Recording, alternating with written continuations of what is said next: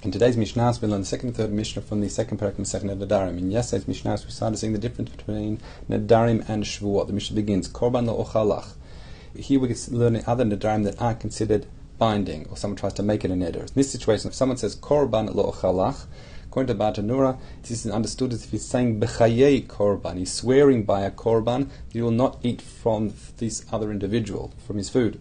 Or he says Korban Shoachalach, or he makes a Shvua korban that she'ochel lach.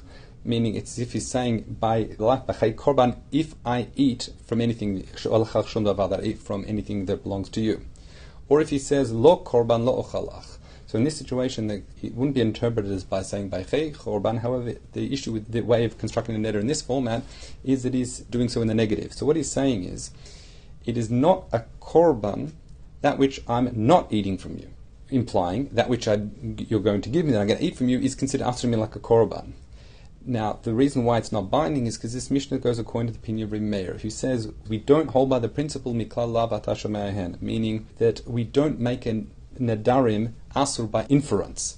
So, since the only way we know it's asur is by way of inference, it's not considered a good enough neder. That, therefore, all the situations are not considered nadarim; it's mutar. However, he says shvua lo ochal lach if he says it in that language, he can't understand as being b'chayei shvua because shvua is an oath; it's not not attached to an object. So therefore, it's clearly this is the standard language of making a shvua. He's making a shvua that lo ochalach that is not eating from that individual, or shvua shovachalach, or he says he's making a shvua that he's going to eat from him. How is that binding in this context? So the Gemara explains it can be in this situation where his friend's trying to bug him to come and eat by him. He says, "No, I'm not going to eat. No, I'm not going to eat. Lochel, lochel," and then finally says, "Ah, shvua shovachalach." What it means is not that he's yes he's gonna he, he actually concedes, but rather he's saying shvua will be on on me what I eat from you. So the understanding is once again that here it's in that context it's meant to be saying it's asur to me by way of a shvua. Finally, lo shvua lo ochelach. Here, in the case of a shvua, if he's trying to make a shvua in the way of a negative, like we explained before, by implication, in that situation, even Rabbi Meir agrees that your shvua can be asur by way of implication. Therefore, these situations it's asur. Let's continue. Mishnah says, chomer mishvua So, uh, importantly, Gemara says not what we just learned, what we learned yesterday, that the stringency by shvur is they apply to actions, whereas medadarim in Torah level it doesn't, only midarabanan. So what about the other way around? What's the stringency by nadarim? V'chobendarim mishvot, how? Ketzad. If he says, konam sukkah sha'ani if someone, he's making a sukkah asu for him like a korban, so we will be able to follow the mitzvah sukkah. Or he says lulav sha'ani notel. He's making a lulavim asur to him, or tefillin. He's saying a tefillin would be asur. The situation nadarim nadarim asur. If he ended up shaking the lulav or going to the sukkah, it would be asur because a neder is binding on an object. However, if he says, but in case of shavuot, if he tried to make a shvur that he will not sit in the sukkah, in that situation a shvuah which is associated with action in this situation would not work. Why? The one cannot make a shavua to violate a mitzvah.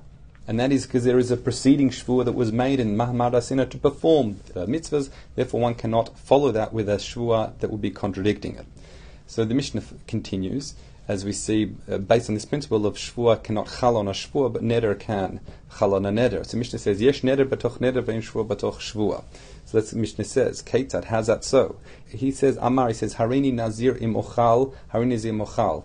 If he accepts upon himself as being a Nazir, if he eats, and he does a number of times, meaning he makes it neder a number of times, and then he eats, He would have accepted multiple terms of Nazir. Let's say he made it three times. He didn't say how long he would want to be a Nazir for each time he made that neder. Stam Nizirut, the assumed or base level of Nizirut is 30 days. So therefore, if he made this neder three times a night, he would have to take three terms of Nizirut. However, if he says Shvua shalo ochal, Shvua shalo achal. If he made a Shvua not to eat something, and he made a Shvua multiple times, and then he ate, enu chayev ela achat, he will only consider that violated one Shvua. So if he did it deliberately and he was forewarned, he would only get one set of malkut, and if he did it inadvertently, he would only have to bring one korban, because we said a cheshvua, much like we said in the previous Mishnah, doesn't land on another shvua. In other words, if there's a pre-existing shvua in place, the other one doesn't exist, we only have one shvua. Therefore, it will only be considered one violation. Which interesting, the Gemara points out, however, if he went to a chacham and undid the first shvua, the shvua would then land in its place and therefore the shvur would still apply, prohibiting that particular action. Those are the Mishnah today.